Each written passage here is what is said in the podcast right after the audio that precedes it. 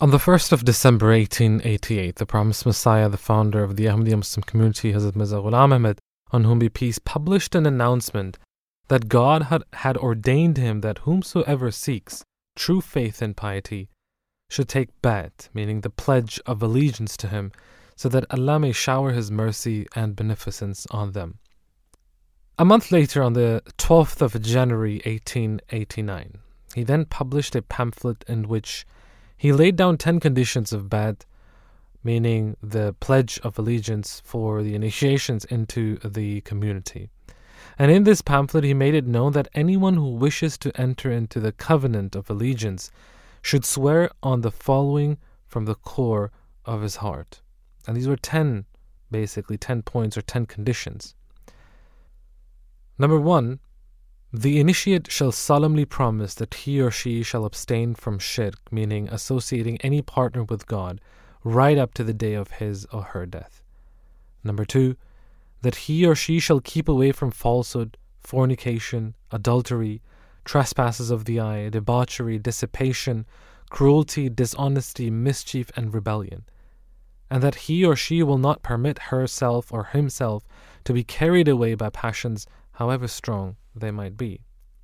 Number three, that he or she shall regularly offer the five daily prayers in accordance with the commandments of God and the Holy Prophet Muhammad, may the peace and blessings of God Almighty be upon him, and shall try his or her best to the to be regular in offering the tahajjud, meaning the pre-morning prayer, and invoking durood, salutations, on the Holy Prophet, peace and blessings of Allah be upon him.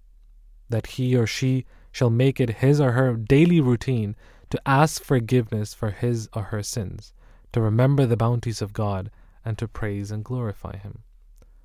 Number four, that under the impulse of any passions, he or she shall cause no harm whatsoever to the creatures of God in general and Muslims in particular, neither by his or her tongue, hands, nor any other means.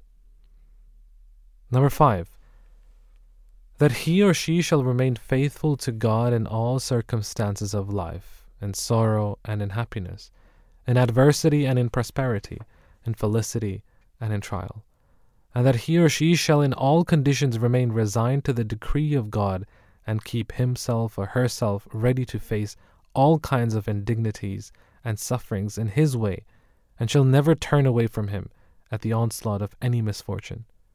On the contrary, he or she shall march forward.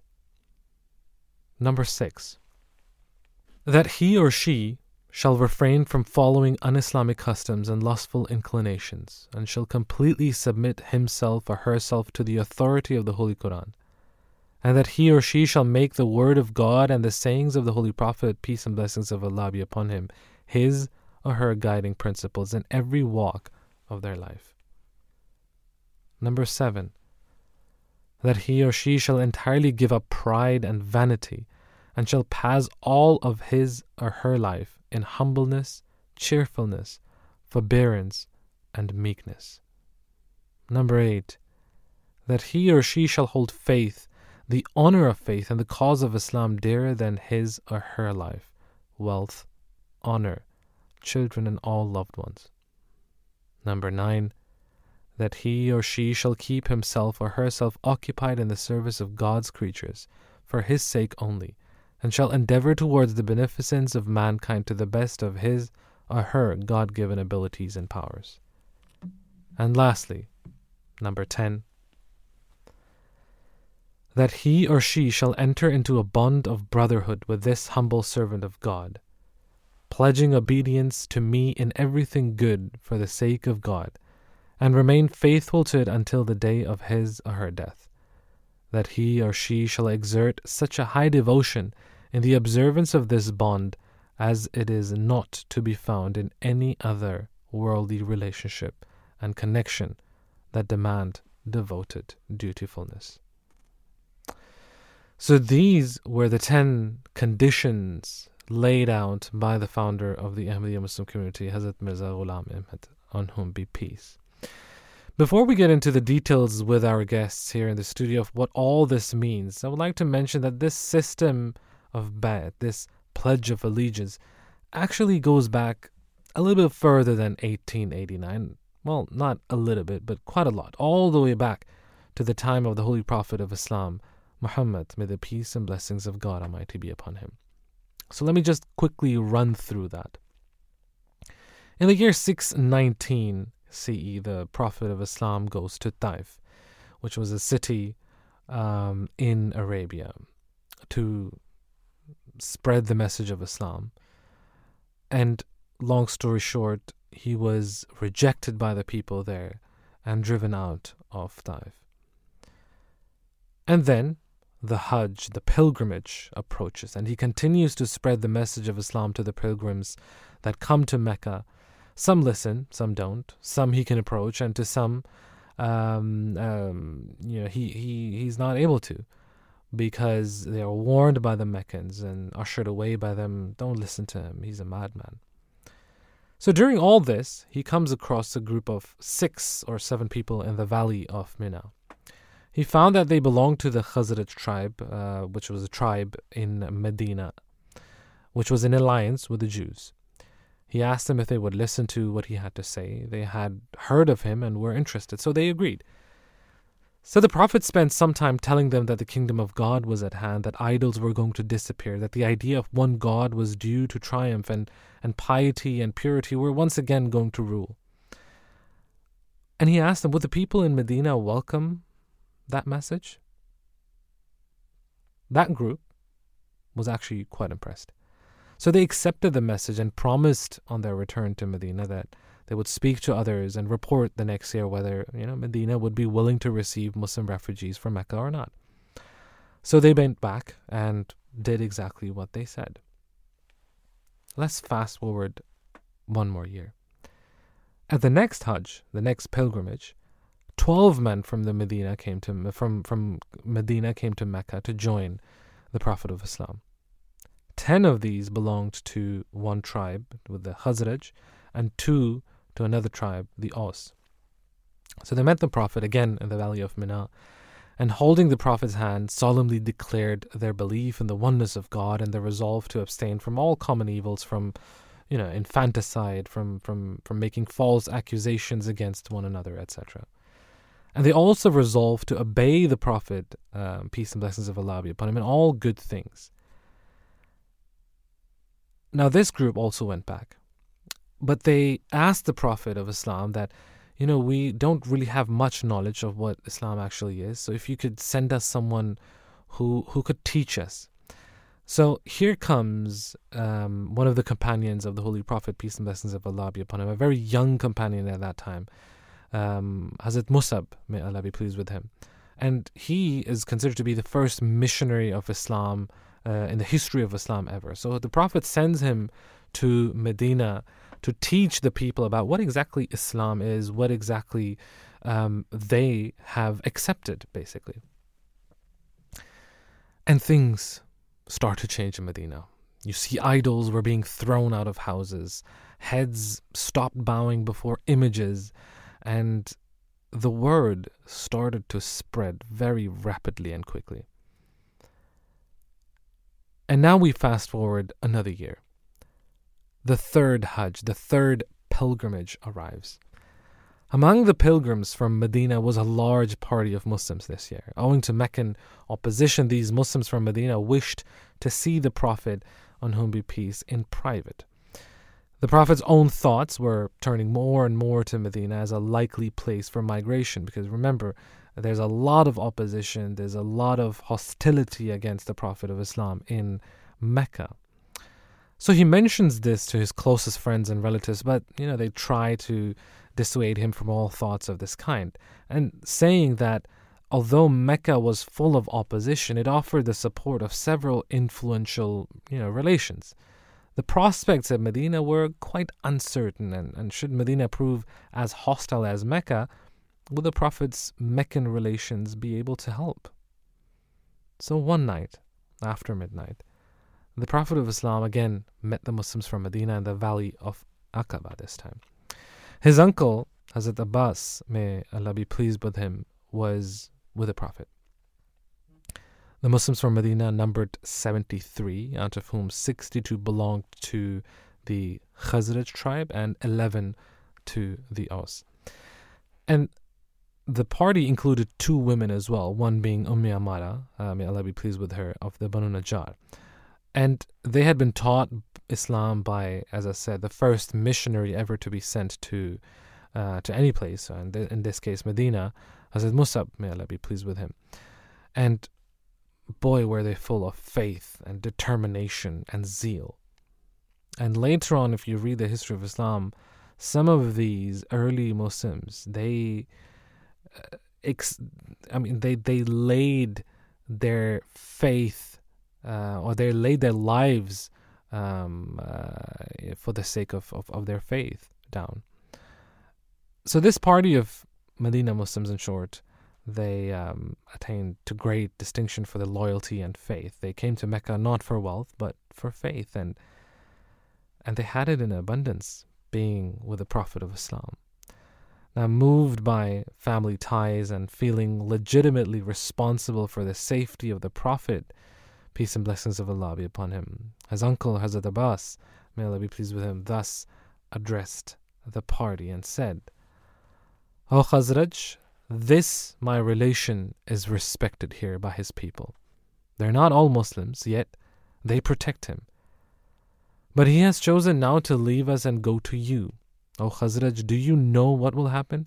All Arabia will be against you. If you realize the risks entailed by your invitation, then take him away. If you do not, then give up your intention and let him stay here. The leader of this party from from Medina, Hazrat al-Bara, uh, Hazrat al-Bara, may Allah be pleased with him, replied very firmly and assuredly, We have heard you. Our resolution is firm. Our lives are at the disposal uh, at the disposal of the Prophet of God. We are decided and only await his decision. Upon this, the Prophet gave a further exposition of Islam and its teachings, and explaining this, he told the party that he would go to Medina if they would hold Islam as dear as they held their wives and children. He wasn't quite finished when this party of 73 devotees cried, Yes, yes, in one voice. In their zeal, they forgot that they could be overheard. Again, remember, this is all being done in secret. So Hazrat Abbas, may Allah be pleased with him, cautioned them to speak low. But, I mean, look, the, the, the party was full of faith. They were, you know, overcome with emotions. Death now was nothing in their eyes. And when Hazrat Abbas, may Allah be pleased with him, cautioned the party, one of them said aloud, We are not afraid, O Prophet of God. Permit us, and we can deal with the Meccans right now and avenge the wrongs they have done to you. But as we know, the Prophet of Islam said that he had not yet been commanded to fight. So the party then took the oath of allegiance and the meeting dispersed.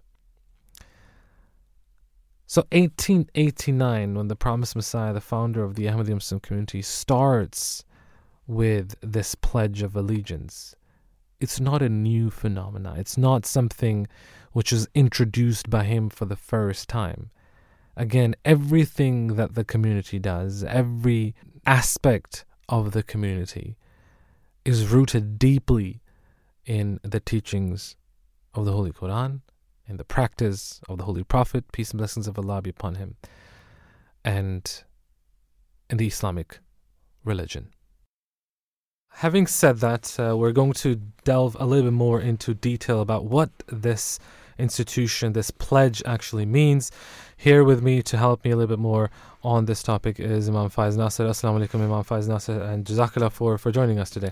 Jazakallah, thank you very much for having me, and wa alaikum assalam wa rahmatullahi wa barakatuhu. May the peace and blessings of Allah be upon you too. What exactly, let's get right into it. What exactly is this word bayat if you can explain it for our listeners what's what's the meaning of it yeah so the bayat uh, the word bayat literally means to uh, sell your life, sell yourself to Allah the Almighty. But before we get into uh, talking about the word bayat and you know the whole concept of bayat, I have a quote of uh, the promised Messiah, uh, may peace be upon him, uh, and I quote, and he says in Malfuzat, uh, volume six, page hundred and seventy-three, and I quote. Bayt truly means to sell oneself. Its blessing and impact are based on that condition. Just as a seed is sown into the ground, its original condition is that the hand of the farmer has sown it, but it is not known what will happen to it. If the seed is of good quality and possesses the capacity to grow, then with the grace of Allah the Almighty, and as a consequence of the work done by the farmer, it grows until one grain turns into a thousand grains. Similarly, the person taking bayt has to first adopt lowliness and humility and has to distance himself from, from his ego and selfishness. Then that person becomes fit for growth.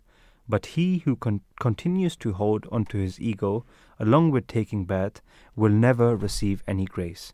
And like I mentioned before, this is from Malfuzat, volume uh, 6, page 173. And it, the Prophet clearly mentioned or explained what bayt is and what is required from an individual mm. who's who's going through um, so, the bayt. Yeah. So from from from what I understand, correct me if I'm wrong here. It's it's the first step on your on your spiritual journey, basically. Yeah. Yeah. You're you're handing yourself, your soul over to God Almighty, and this is not just something. Uh, you're not selling yourself like in worldly terms, as we no, might of understand. Course not. This is yeah. this is you handing yourself over to your Creator. Yeah, uh, the Promised has clearly given us an example. Um, just as you know, when a farmer plants a seed hmm. into the ground, uh, not knowing whether that seed will even grow. Yeah. Um, but you know, he still has some sort of faith yeah, yeah. into into God and into that seed. That okay, my first step is that I have to plant the seed. Yeah. So in the same way, uh, for us, planting the seed is that we have to get our mindset straight. Yeah. And we need to understand when we're taking bayt, why we're actually taking it. And the whole concept of that is to to sell yourself to Allah the Almighty in terms of making a promise to Allah the Almighty mm. that whatever conditions or whatever your command commandments are, mm. uh, I will, um, you know, adhere up, to them. Yeah, up to my best of my and, abilities. And the ten conditions and that we read. That's out. that's exactly where the ten conditions of bayat come from. And uh, again, uh, people may think or people may say that.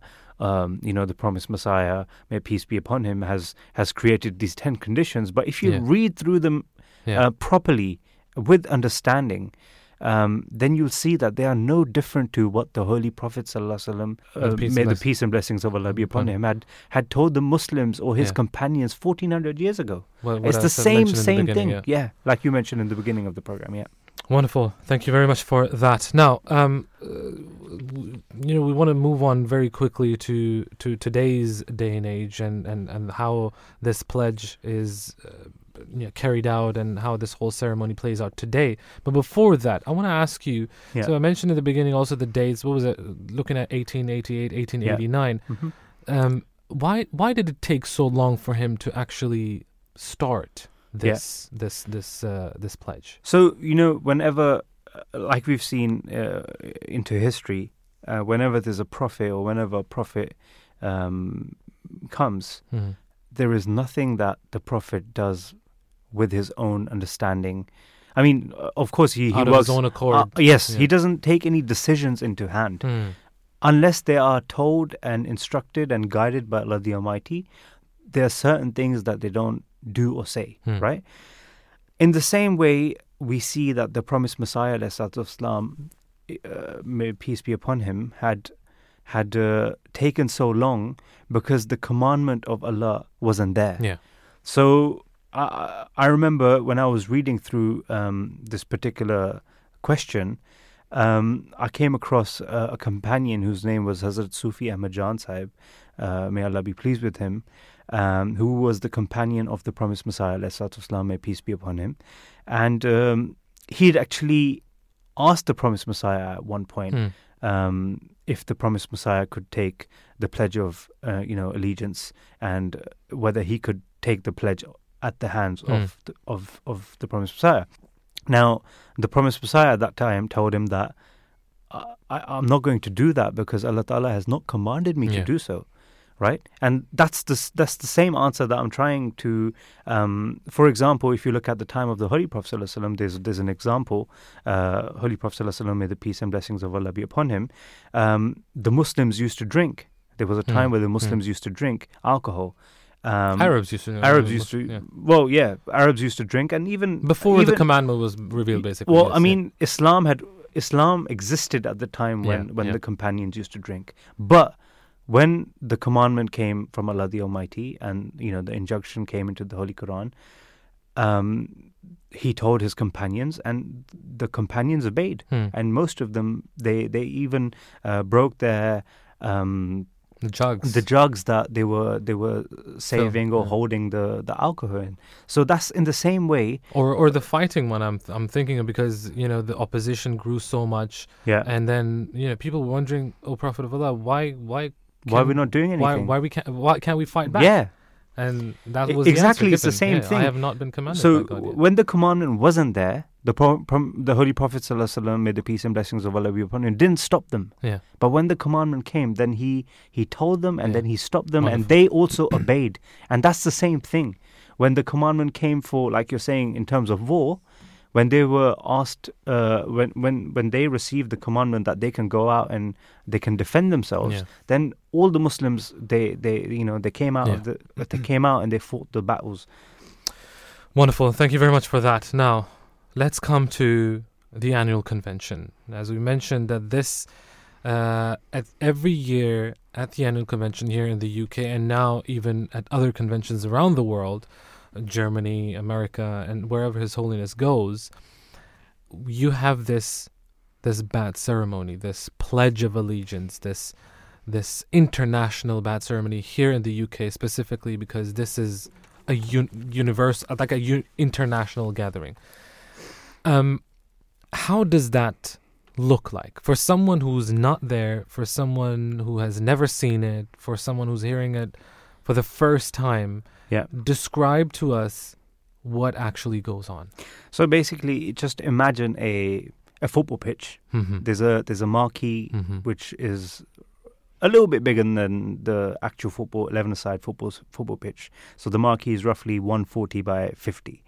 And uh, imagine the marquee is full with people. Mm-hmm. And uh, at the at the front of the marquee, um, where His Holiness Hazrat Mirza Masroor Ahmad, the current uh, worldwide head of the Ahmadiyya Muslim community, he sits down, and um, the, the people who are right in front of him, they sort of uh, have the opportunity or the honor of, you know, pledging allegiance at his hands, and everyone behind, you know, so those, everyone has their shoulder, um, their hands on the shoulder of the person in front of them. Mhm.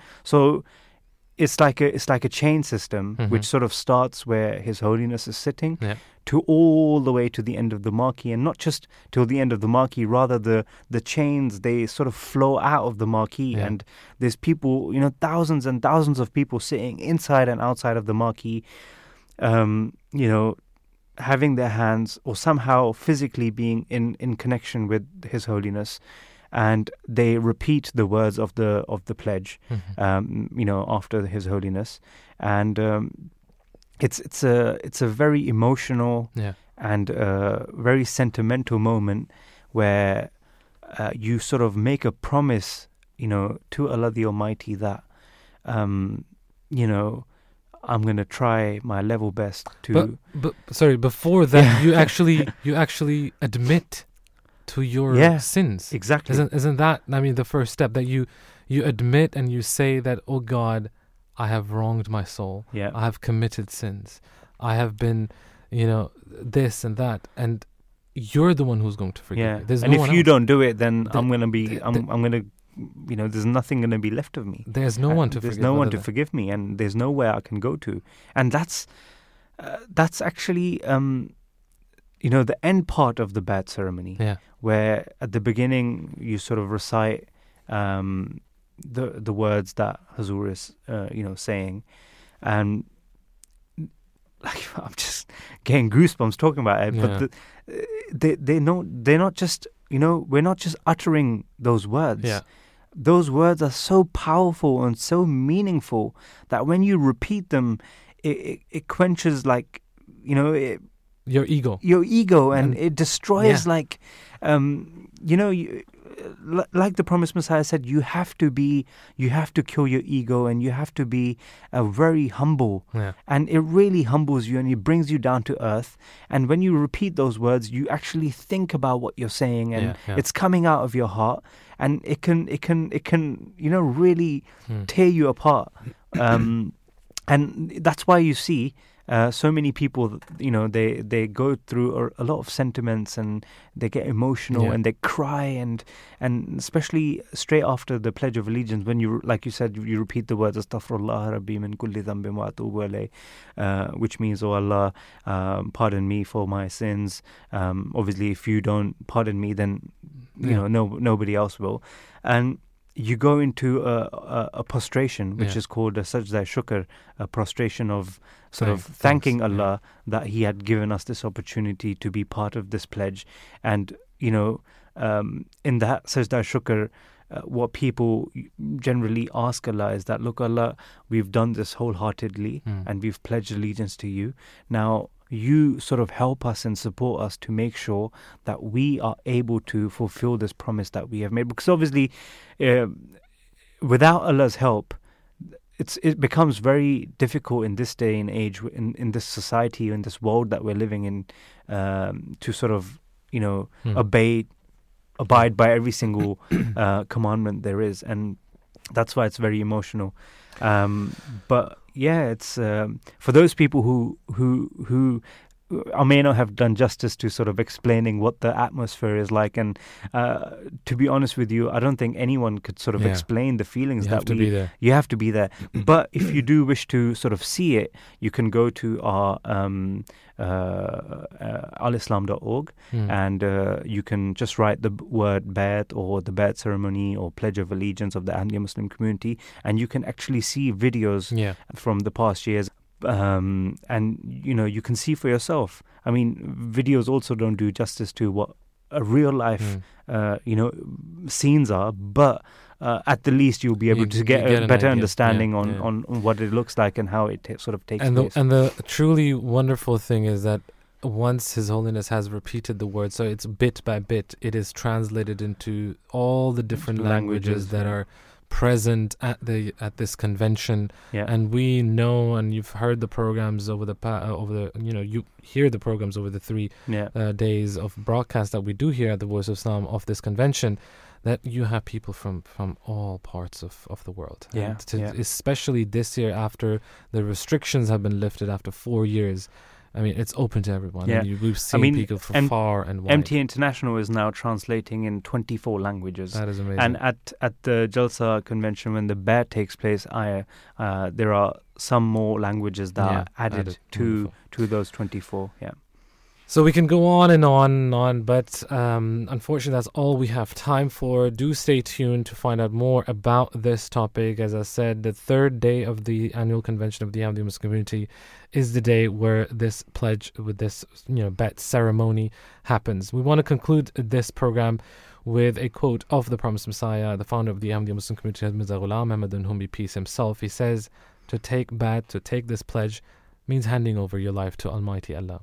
It means." Today we have sold our life to Almighty Allah. It is wrong to say that by treading the path of Allah, anybody would ultimately suffer a loss. The truthful can never be in a state of loss. Only he who is false, i.e., who, for worldly gain, breaks the pledge that he has made with God, suffers loss. The one who commits such an action because of the fear of the world should remember that at the time of his death, no, no ruler or king of this world would come to procure his release.